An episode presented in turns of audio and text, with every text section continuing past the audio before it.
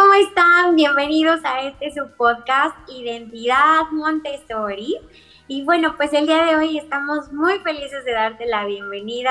Yo, Miri Bertrand, y mi queridísimo Roberto Colín de este lado, muy contentos de estar otra vez compartiendo con ustedes. Y hoy tenemos un, podcast que habíamos estado esperando muchísimo. Desde que empezamos con este proyecto, platicamos con gente increíble, hemos tenido programas eh, que, que en verdad nos sacan las lágrimas de los ojos, nos dejan con el corazón lleno y hoy no va a ser la excepción. Hoy tenemos una invitada, Miri, por favor, preséntanos, ¿quién está con nosotros? Y yo, es que aparte de que el tema va a estar buenísimo, Además, vamos a aprovechar el mes de la paz y bueno, les queremos decir que de verdad teníamos queriendo invitar a esta a esta personita desde hace dos años. Sí, es cierto. Y hoy se nos hace. Hoy Y se por nos hace. Está de realidad, por fin, estamos súper encantados de tenerte aquí, Julie Rivera Río. Es un honor que compartas con nosotros este espacio que también es tuyo para hablar de lo que más nos gusta, que es Montessori. Bienvenida. Pues muchas gracias, Miri, muchas gracias, Roberto. Yo estoy muy contenta de estar con ustedes. No, en verdad, no sabes el gusto que nos da, porque además el tema, creo yo, lo amerita. Eh, hace poquito estuvimos grabando con, con Julie y yo le hicimos una pregunta muy concreta. ¿Te acuerdas, Julie, que de repente decíamos, ¿qué le podemos decir a las guías que están a punto de, em- de empezar a estudiar Montessori? Tú nos dijiste, me acuerdo, ni lo pensaste, me dijiste educación para la paz. Educación para la paz. Julie, explícanos un poquito por qué Montessori y la paz. ¿Por qué Montessori y La Paz? Pues mira, yo pienso, yo pienso que como María Montessori este, vivió dos guerras y también le tocó la guerra civil de España. Entonces, pues para ella era muy importante la paz. Pero ella decía, fíjate, decía, evitar la guerra es la tarea de los políticos. ¿sí? Pero construir la paz es la tarea de la educación. ¿sí? Ella pensaba que únicamente se podía lograr la paz a través de los niños. Sí. Los niños que todavía no tienen este no tienen nada muy definido ni que defender, ¿sí? Porque desgraciadamente hay muchas cosas que pueden ser muy maravillosas, pero que se pueden volver una guerra. claro.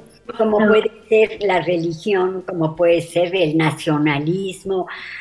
Mucha gente dice que por qué Mon- Montessori no es nacionalista, pues claro que no es, porque para ella, y bueno, para mí también, oye, después de muchos años, este, pues realmente es el mundo, es el mundo, ¿no? Y todas las naciones, todas las religiones, todos los grupos son igual de importantes. Claro. Y es a través de los niños como puedes llegar a, a que vivan eso, no que se los diga, sino que lo vivan. Perdón. No, no te preocupes, Julie. Este, justo retomando esa parte de que los niños lo vivan, estaría padrísimo que tú nos platicaras cómo es un día, ¿no? Porque en Montessori realmente la paz se vive a diario, ¿no? Y para aquellas personas que nos están escuchando por primera vez, estaría padrísimo que les pudiéramos platicar cómo es que se vive la paz a diario en un ambiente Montessori. Pues mira, la paz, como dices tú, la paz a diario, este, se vive con todo lo que pasa dentro del ambiente. ¿sí? Nosotros le llamamos ambiente al lugar donde están los niños, ¿no? Y no solo ambiente, sino que es un ambiente preparado, un ambiente preparado para ayudarlos a su desarrollo. ¿Qué quiere decir esto? Que todo lo que hay ahí es porque les sirve para algo. Lo que no les sirve, se quita, ¿no? Y bueno, desde saludar a los niños en la mañana, desde invitarlos a que investiguen de diferentes países. Nosotros no les enseñamos nuestra bandera únicamente. No quiere decir que no les enseñamos la bandera, claro, y es un símbolo del que estamos muy orgullosos. Bueno, yo estoy muy orgullosa, se me hace preciosa y se me hace algo muy importante, pero les enseñamos que igual de importante es la bandera de todos los países del mundo. Entonces, no nada más estudiamos la nuestra, sino todas las, digo, no diremos que todas las del mundo, pero todas las Hay algunos que se les aprenden todas, ¿eh? les encantan. sí, eso que acaba de decir Roberto es importantísimo. Que tú ofreces algo y hay algunos que, se interesan tanto que de veras se aprenden todas las banderas del mundo. Luego los ¿eh? O las. Las, capitales, claro. Este, los himnos. Los himnos. Hay un ejercicio precioso donde tú tocas algunos himnos y el niño que reconoce el que está sonando se pone de pie, va por la bandera del país y todos los demás nos ponemos de pie en señal de respeto. Claro. Y aprenden a, detectarlos, porque pues lo haces muchas, muchas veces, ¿no? Esas son ciertas cosas que, ¿cómo se llama? Que, hacen que el niño se enamore de, todo el mundo por ejemplo, la comida de los diferentes países, los trajes típicos, los bailes, y, la historia que enseñamos nosotros, pues no tiene que ver con guerras, sino que tiene que ver con las personas, ¿sí? Para Montessori una parte muy importante es que la historia es la forma en que el hombre ha ido satisfaciendo sus necesidades a través del tiempo. Y eso lo tiene cualquier hombre de cualquier parte del mundo y de cualquier época del mundo. ¿sí? Porque si nos remontamos a un hombre primitivo, pues tenía las mismas necesidades que nosotros tenía que comer, empezó a necesitar vestirse, tener un techo. Entonces, estas cosas les, te hacen, te hacen, yo digo, porque no nada más a los niños, también a nosotros, ver que en el mundo todos somos iguales, todos tenemos necesidades. No hay hasta ahorita alguien que no necesite comer.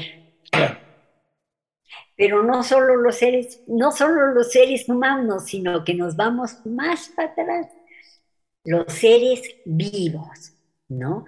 Y yo digo, mira, si un niño aprende que, a ver, apareció un alacrán, ¿qué vamos a hacer con el alacrán? Lo vamos a sacar y lo vamos a llevar a alguna parte, alguna parte donde pueda vivir más adecuadamente que dentro de un salón de clase, ¿no? Claro. Entonces, con mucho cuidado, lo metemos en un frasco y lo vamos, con un grupito de niños, lo vamos a poner pues, en un terreno baldío, en un lugar donde pueda vivir adecuadamente. Si el niño aprende que un alacrán, una araña, una pequeña hormiguita son tan importantes como para salvarles la vida, y llevártelos a un lugar. Mira, yo siento que ese niño no puede algún día hacer algo en contra de un ser humano. Claro. Yo, yo eh, me, imagino, hay, hay, dentro de Montessori una, una, una, una herramienta secreta que no sé qué tanto la gente que estamos adentro la, la, la, valoramos de, esa dimensión.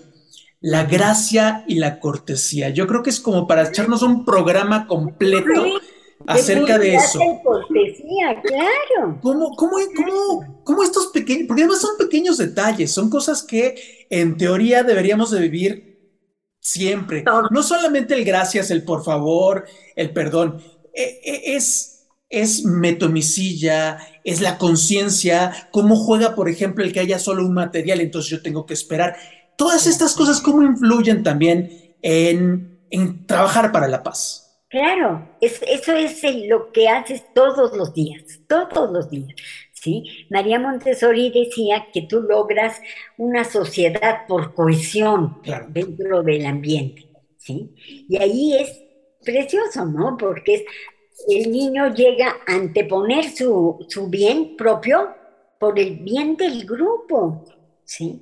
Pues imagínate, y eso lo viven todos los días, desde casa de niños, bueno, desde comunidad infantil, los ah. chiquititos, sí, el chiquitito, y como dices tú, toda la, gracia y cortesía, no solo, no solo gracias y como dices tú, perdón, sino va súper más allá, ¿no? ¿Cómo pedimos algo? ¿Cómo lo devolvemos? ¿Sí? ¿Cómo cómo nos esperamos, pero no nos esperamos así diciendo, es que ya me toca a mí, no, me espero, sí, te doy tu tiempo, sí, y ya luego lo uso yo, ¿no? Claro. Y, si me apuras tantito hasta la, la, cuestión del movimiento, el otro día veíamos el ejercicio de caminar sobre la línea. Y, el movimiento, el hecho de controlar tu cuerpo, pero también el hecho de moverte con esta gracia, eh, la cuestión de la belleza, no sé, Yuli, hay tantas cosas que, que, apoyan esta idea, ¿no? Es que mira, yo siento que esa cuestión de la belleza que mucha gente piensa que los montessorianos somos muy exagerados. ¿Qué más da si está bonito o no? ¿Verdad? Yo creo que lo han oído muchas veces. Sí. Pero yo siento, fíjate, yo siento que ahí detrás de, esa belleza está la espiritualidad. Claro. que es otra arma secreta de Montessori. Claro. Y es esta espiritualidad, pero que se vive diferente, ¿no? En un aspecto no religioso, sino como... espiritual. Humano.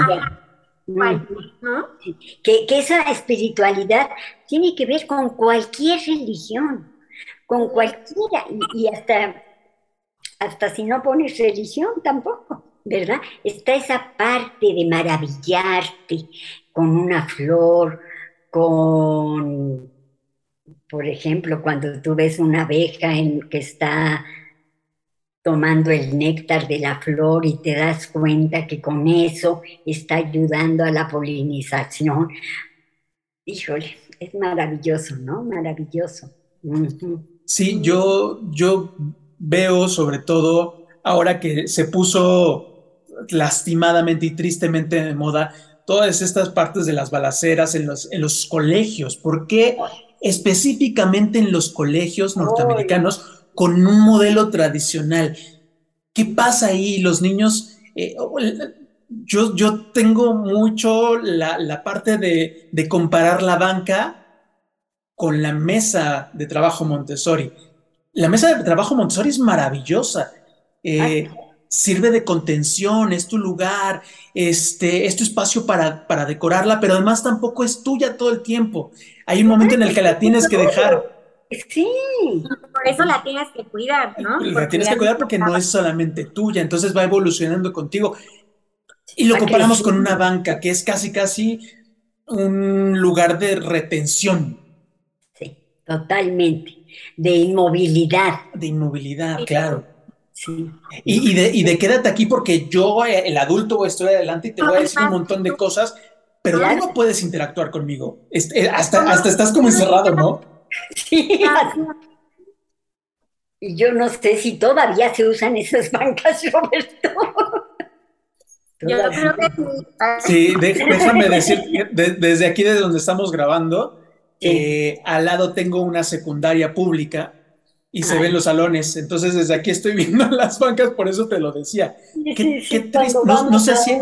O algo.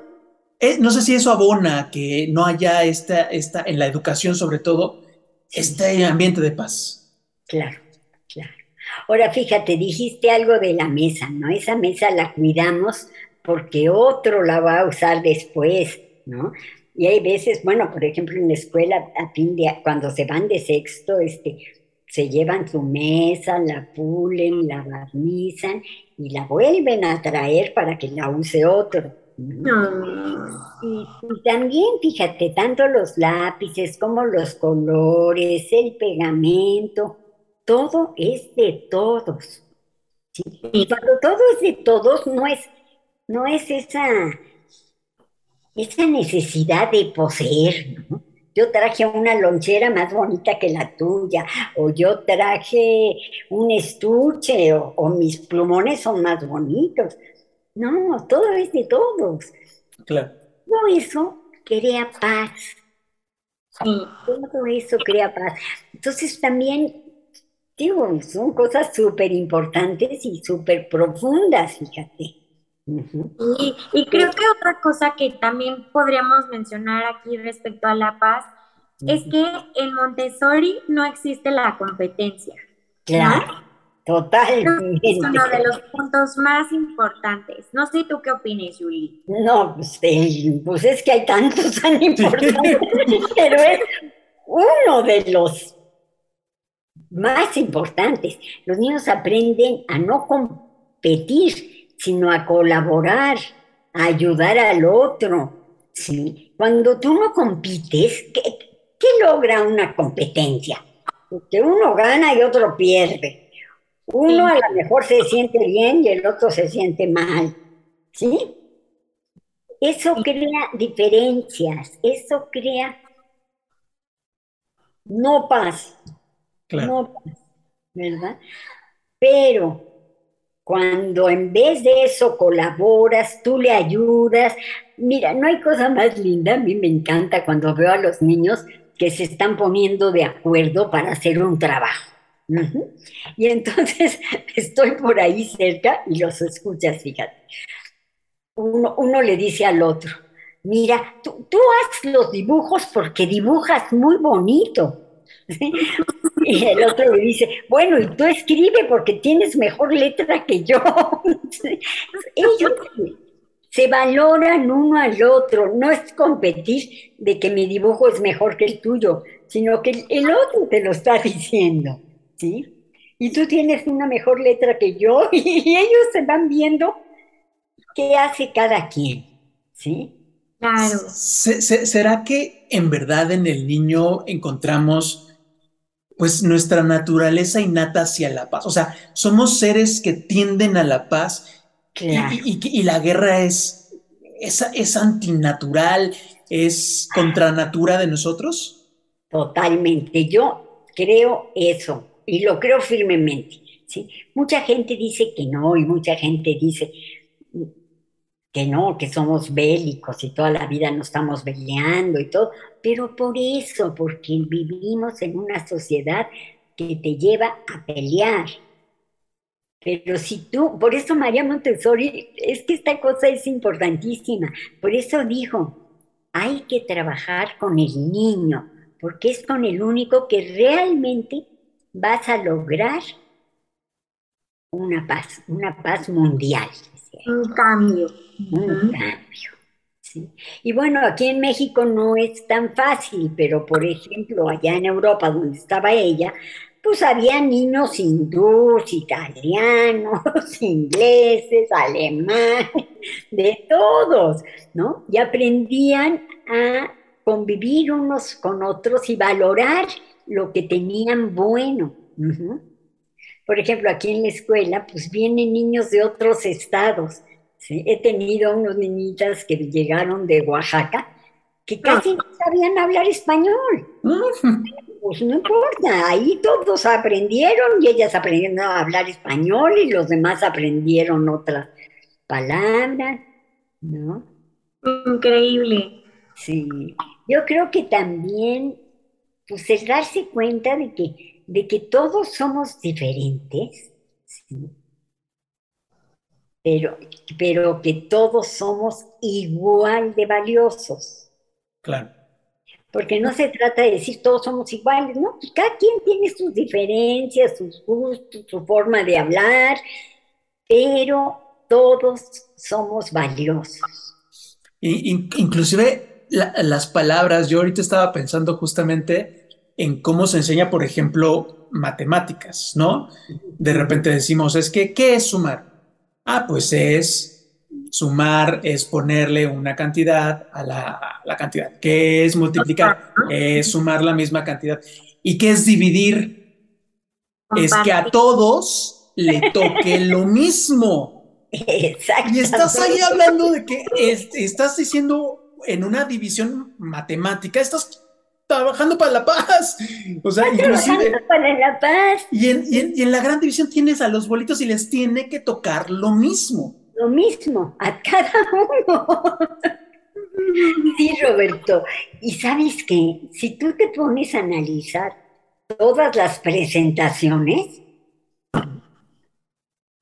tienen algo, tienen algo detrás.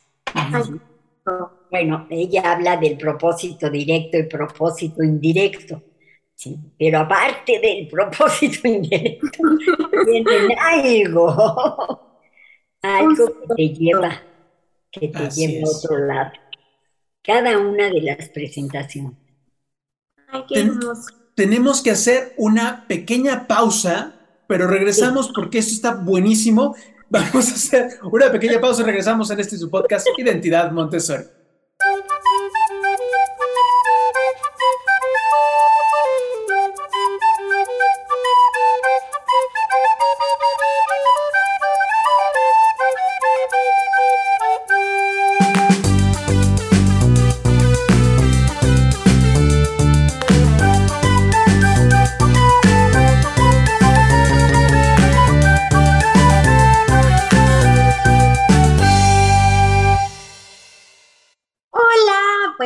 De vuelta otra vez en este su podcast Identidad Montessori.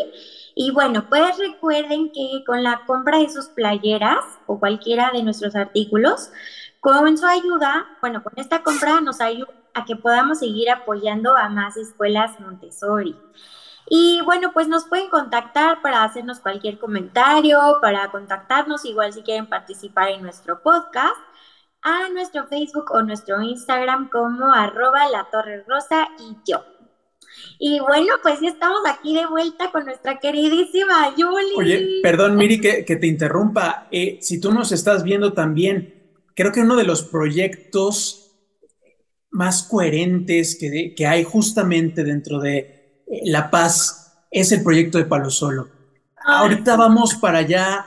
Este, en tu experiencia con lo que hace Montessori en ambientes como los de Palo Solo, eh, pero antes de irnos para allá, Miri, perdón por interrumpirte, conozcan el proyecto, métanse, eh, apoyen, en verdad, entren y apoyen al proyecto de Palo Solo, porque en verdad, eh, si hablamos de agentes de cambio, todo lo que hacen toda la gente, y les mandamos un saludo a todos los que trabajan allá en Palo Solo. Muchas gracias por su, por su ayuda, por su pasión y sobre todo, Julie, muchísimas gracias por eh, compartirnos y dejarnos ser parte de este proyecto de Palo Solo. Muchísimas gracias a ustedes. Yo soy emocionadísima de, de que sean parte de este proyecto. Gracias. Perdón, Miri. No, no pasa nada.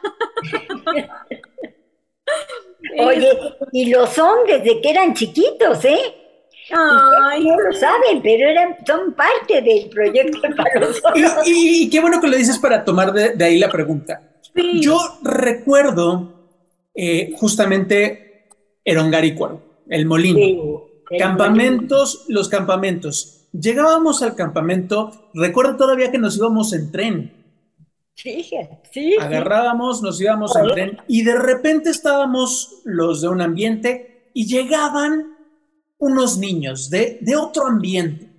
Llegaban de una escuela que se llamaba Palo Solo y yo recuerdo que decíamos, ay, los chicos de Palo Solo, bien. Lo único que recuerdo en cuanto a diferencia es que organizábamos partidos de fútbol y ellos hacían un equipo y nosotros hacíamos otro equipo desde la otra escuela en Cali. Era la única diferencia porque necesitábamos dos equipos, ¿no? Básicamente para el deporte. Todo lo demás, entrábamos con ellos a todos los talleres, eh, se, se hacían parte de nosotros y no fue hasta después que nos enteramos que eran chicos en un proyecto muy especial que nos gustaría que nos contaras ¿Qué es Palo Sol? Bueno, pues, pues Palo Solo es, es una escuela Montessori para niños que no la podrían pagar, ¿sí? Pero no los niños, sus papás, ¿no? Que los papás no la podrían pagar. Y bueno, de esta forma pueden accesar a una educación Montessori, ¿verdad? ¿Y qué, y qué hace un ambiente Montessori en un ambiente eh, como el de Palo Sol? Socialmente. Aprender muchísimo. De veras, de veras que aprender muchísimo. Son, son fabulosos, son niños que... Mira, yo digo que todos los niños son fabulosos, ¿eh? porque también trabajé en otros ambientes, de otros niveles, y son fabulosos. Pero aquí hay algo como muy especial, fíjate. Las familias cooperan muchísimo. Este, las familias, cuando empezamos hubo hasta papás que, que ayudaron en la construcción, ¿sí? Después, este, pues van a, nos ayudan a hacer material, nos ayudan en todo, y en todo, y poco a poco se ha ido dando, fíjate, que es lo que, lo que a mí me gusta más, fíjate, cuando empezamos pues cada guía era dueña de su ambiente y era la responsable del ambiente y cuando terminábamos pues a barrer, a trapear y a todo lo que había que hacer porque no llegaba nadie que decía te lo voy a hacer, ¿no? ¿Y qué creen que las mamás, las mamás se, se ofrecieron a ayudarnos, ¿no? Y llegaba una mamá y decía, yo le ayudo. Y luego llegaba otra. Yo Y luego ellas propusieron que por qué no hacíamos una, un rol para que cada día fuera alguna mamá, pero nació de ellas. Que eso fue muy lindo también. Después, yo tenía personas que nos ayudaban y nos llevaban el almuerzo para cada uno de los salones. Una persona me llevaba para mí. Mis papás, mis papás me llevaban un día a la semana, me acuerdo. Otra amiga que cocinaba delicioso también y, y nos hacía rosca de reyes en, la época de, de Navidad y eso. Y bueno, eso con el tiempo se fue acabando, ¿no? Y entonces también las mamás propusieron que por qué no lo hacían ellos y compartían con todo el salón. Entonces, como que ha sido una de las características que para mí son más importantes de Palo que todo ha sido en base a la observación, a qué es lo que se necesita, que, a escuchar a todas las voces.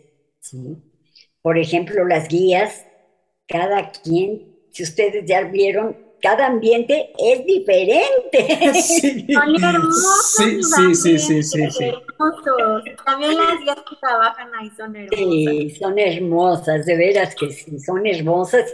Y sabes qué las hacen súper hermosas, que no se quieren ir, que llegan y se quedan. ¿sí? Tenemos una, una Ivonne Ay, sí. Una Ivonne que tiene un año menos que yo, porque empecé yo y al día, año siguiente llegó ella, ¿sí?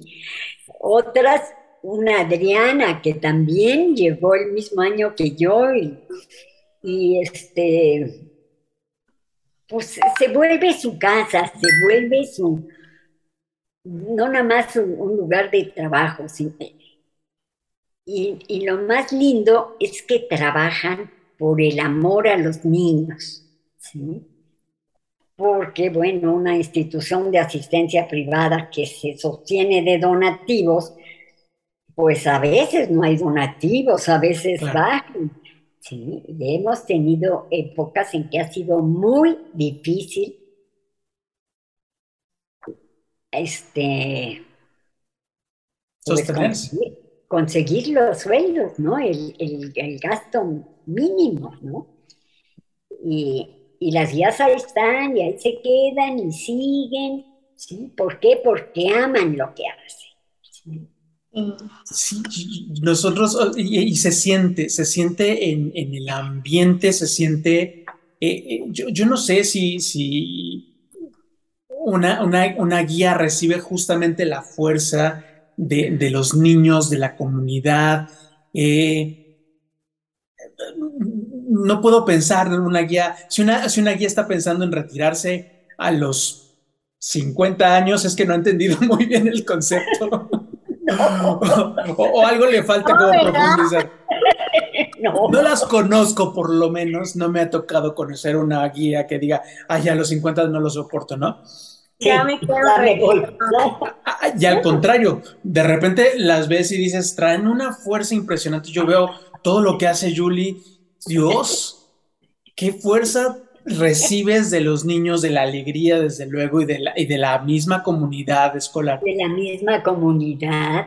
Sí, hoy en la mañana, fíjate que llegó una señora que la conocí cuando empezamos.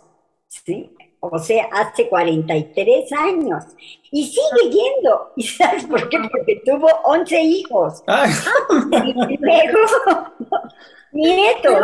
Ah. Y ahora sus nietos vienen a la escuela y ella sigue viniendo y sigue cooperando. Ella es una persona lindísima que toda la vida ha cooperado con la escuela. ¿sí? Y ahorita sigue cooperando ya no como abuela, sino como mamá.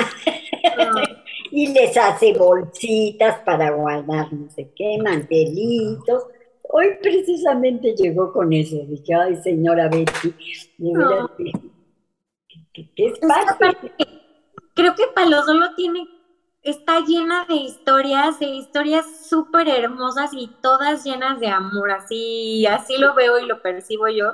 Y cada vez que vamos, desde que somos chiquitos, que creo que ya tuvimos la oportunidad de ir a Palo Solo con talleres en Cali, siempre nos recibieron con los brazos abiertos y ahora que fuimos con el proyecto de la Torre Rosa, déjenme les digo que no saben con qué amor nos reciben desde que nos abren la puerta y los niños diciéndonos, vengan, esta es su escuela también. Sí. Por supuesto que regreso, por supuesto. ¿Verdad? Sí. Eh, es muy importante. Es su escuela también. Ay, gracias. Y eso era precioso. Viajaban juntos, hacían cosas juntos. Claro. Y, y ahí está donde decimos, ¿sí? Hay diferencias, hay diferencias en ciertas cosas, pero en valor no hay diferencia. Claro. no, no me podría perdonar yo no hacerte esta pregunta, porque tal vez vamos a meter un poquito de controversia, porque hemos escuchado un montón de ideas de aquí y por allá. El tema de, ya sabes, Miri, por dónde va la pregunta. El tema de la Mesa de la Paz. ¿Tú qué opinas acerca de esto, de la Mesa de la Paz? Eh, hay escuelas donde es un lugar concreto, es una mesa donde hay una vela, donde el niño va y se sienta, y hay otros lugares donde nos han dicho, no, nosotros no usamos Mesa de la Paz. ¿Tú qué opinas? Mira,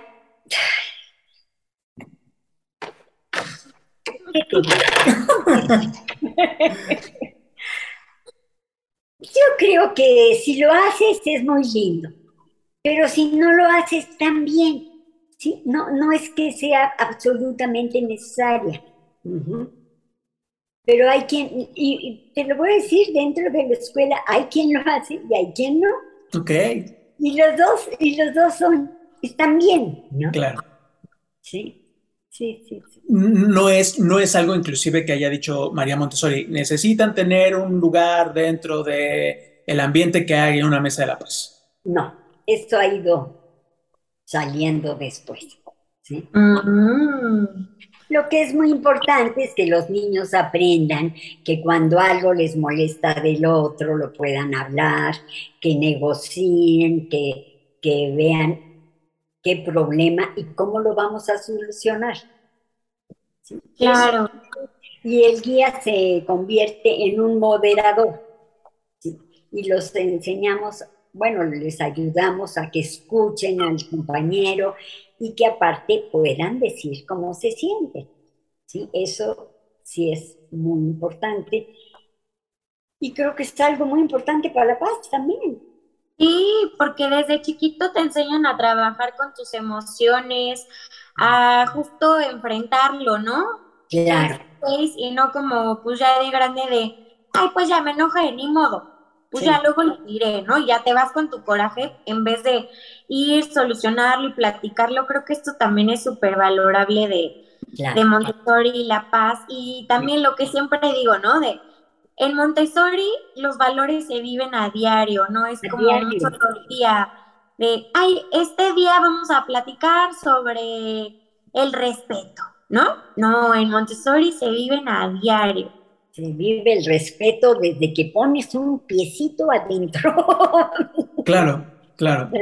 Porque todo, todo tiene, todo está rodeado de respeto. No, necesitas hablar de respeto. Vamos, vamos a, mandar a Julie a que se siente con los presidentes que andan ahí en guerra y que les diga, a ver, vamos a ponernos de acuerdo en este lugar porque es importantísimo para la paz. Y a propósito de eso, eh, ¿cómo, cómo voy, a, voy, a, sacar mi lado mercadológico? ¿Cómo, se lo vendemos a los papás? En, este espacio hemos tratado de eh, traer exalumnos que hablen de cómo han logrado que Montessori impacte en su vida profesional. ¿Cómo le hacemos para explicarle a los papás las ventajas? Iba a decir competitivas, pero no. las ventajas que puede tener profesionalmente para su hijo estar en un ambiente Montessori y no el clásico papá que dice, no, es que tiene que aprender a ser competitivo, porque allá, eh, allá afuera, en el trabajo, es una jungla y tenemos que enseñarlos a pelear y a pasar encima de los demás. Y si ¿cómo, les vendemos a estos papás la idea de que no? les conviene. El papá que quiere eso, lo que le tienes que decir es que esta no es la escuela para su hijo. Aquí no va a aprender ni a competir, ni a ser competitivo, ni ser el mejor, ni nada de eso. Aquí va a compartir con los demás, va a aprender a colaborar, va a aprender a trabajar en equipo, va a, aprender a, amar el trabajo. ¿sí? A mí eso me encanta porque, porque además lo he podido vivir no solo con, los niños de la escuela, sino con mis hijas. Mis cuatro hijas fueron a Montessori. Y una de ellas que, que ustedes la conocen Un saludo, por cierto, a Yoli. Cuando era chiquita, le, cuando salió de, de, Montessori, se fue a secundaria, en aquel entonces aquí en México no había secundaria Montessori, y le dejaban leer un capítulo. Y entonces oh, ella iba y se metía al baño y seguía y seguía porque ella quería terminar el libro. ¿Sí? Y se iba al baño para no molestar a las hermanas, para prenderles la luz, entonces iba a ir a, leer, ¿no? Claro. Y fíjate que son las cosas muy padres, los niños aprenden a querer lo que hacen, a, a disfrutarlo. Entonces, pues mira, lo que yo he visto a través de los años es que los niños salen de la escuela y para empezar tienen muchas herramientas, ¿sí? Muchas herramientas que son habilidades, que son precisamente esto, amar al trabajo.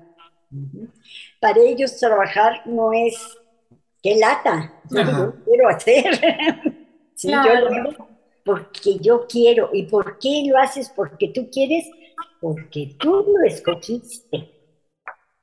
Claro.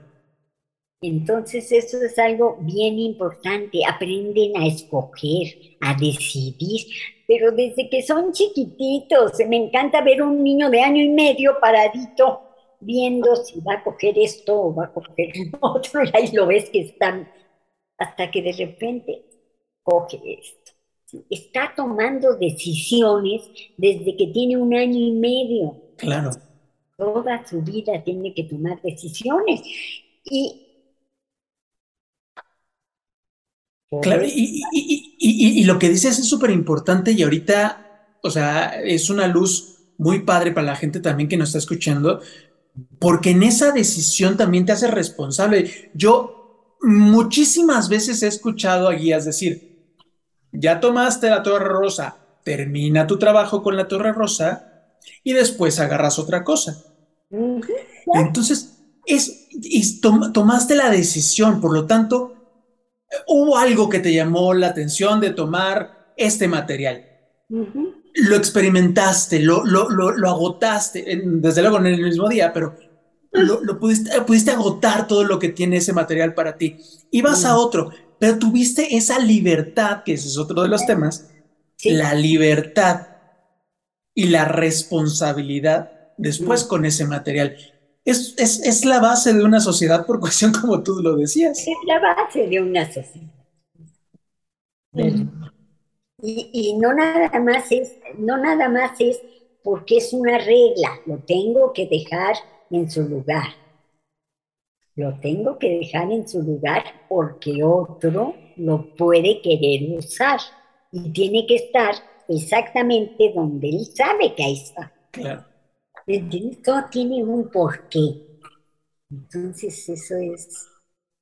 Sí, eh, a mí, a mí se me hace maravilloso. En verdad, hay un, hay un montón de cosas que tenemos que hablar acerca de la paz, sobre todo ahora que hay tantas escuelas que celebran la paz. ¿Cómo se celebra en Palo Solo la paz? Es, es, sobre todo en estos días que creo que es importante. Una cosa es vivirlo y otra cosa es que un día se celebre especialmente. Pues mira, la verdad lo hemos llegado, es que con esto de la pandemia como que todo se, se fue, cosas que ya se hacían cada año y todo eso como que fueron cambiando y tardas en recuperarlas. Claro, claro. Porque nosotros íbamos precisamente con Sencali y con MAP. Nos juntábamos a, a celebrar la paz juntos. Qué padre y era muy, muy lindo, cantaban cosas este, año, este año, la verdad no se hizo porque pues apenas estamos como regresando. Pues e, e, en verdad creo que hay un montón de cosas que platicar acerca de, este tema, no se agota. Eh, Julie, un, un último mensaje para las guías, para los papás, que nos están escuchando, también para los niños y exalumnos que andan por ahí también viendo este programa y que seguramente eh, van a ver este programa y, con, qué, con qué podemos quedarnos nosotros alrededor de Montessori y La Paz. Quedarnos precisamente con esto, ¿no? Con que por medio de la educación podemos lograr la paz. Yo creo que es la herramienta más importante para lograr la paz la educación. Pero una educación como, como esta, ¿no? Que, que, que, ve todas estas, estas partes. Y pues me gustaría retomar eso que dijo Montessori, ¿no? Que conservar la paz es tarea de la educación. Padrísimo. Miri, claro. ¿Tú con qué te quedas, Miri? Ay, pues son tantas cosas siempre, siempre me pones en, a pensar eh, al final. Llevamos 51 programas y no sabes que te pregunto al final. que siempre me pregunta, pero yo, yo nunca te he preguntado a ti. Bueno, cuando quieras pregúntame, desde luego. Bueno, les voy a compartir mi parte de, creo que esta parte muy, muy importante de la educación es la llave de la paz, pero también empezar a tener paz con uno mismo, con nuestros propios pensamientos, para que de esta forma podamos llevar paz a las personas que nos rodean y de esta forma que se pueda ir esparciendo en el medio ambiente, por así decir. Robin, ¿tu conclusión? Yo, mi conclusión es que el mundo después de la pandemia, y lo hemos dicho aquí eh, como discos rayados, el mundo de pospandemia es un mundo que ya no va a soportar el egoísmo, es un mundo que es un planeta que ya no va a soportar la desigualdad. Creo que el mundo de la pospandemia va a ser un mundo donde eh, la economía, la política, la historia tiene que estar basada en el ser humano. Y eso lo propone Montessori y eso lo hemos aprendido ahí. Eh, hay quienes lo tienen que estudiar por afuera y nosotros que lo traemos en los huesos porque gente como Julie nos lo dio en el momento adecuado. Entonces, Julie, si podemos ser nosotros y todas las generaciones ejemplo de lo que, de lo que ha sembrado, pues aquí estamos y muchísimas gracias, en verdad por todo lo que nos has hecho. Tú y todas personas como Olga, eh, como, como, como Lili, como, este, como mi mamá, como muchas personas que han sembrado en nosotros y que nos toca, exalumnos, seguir promoviendo la paz. Muchísimas gracias, Julie. Gracias, Julie. Muchas gracias a ustedes, de veras. Te queremos y queremos mucho a tu escuela también. Gracias. Así es. Les invitamos a que conozcan el proyecto, métanse a la página, donen, por favor. Necesitamos apoyar muchísimo a estos proyectos. Y muchas gracias también por haber estado con nosotros en este su podcast Identidad Montessori. Hasta la próxima.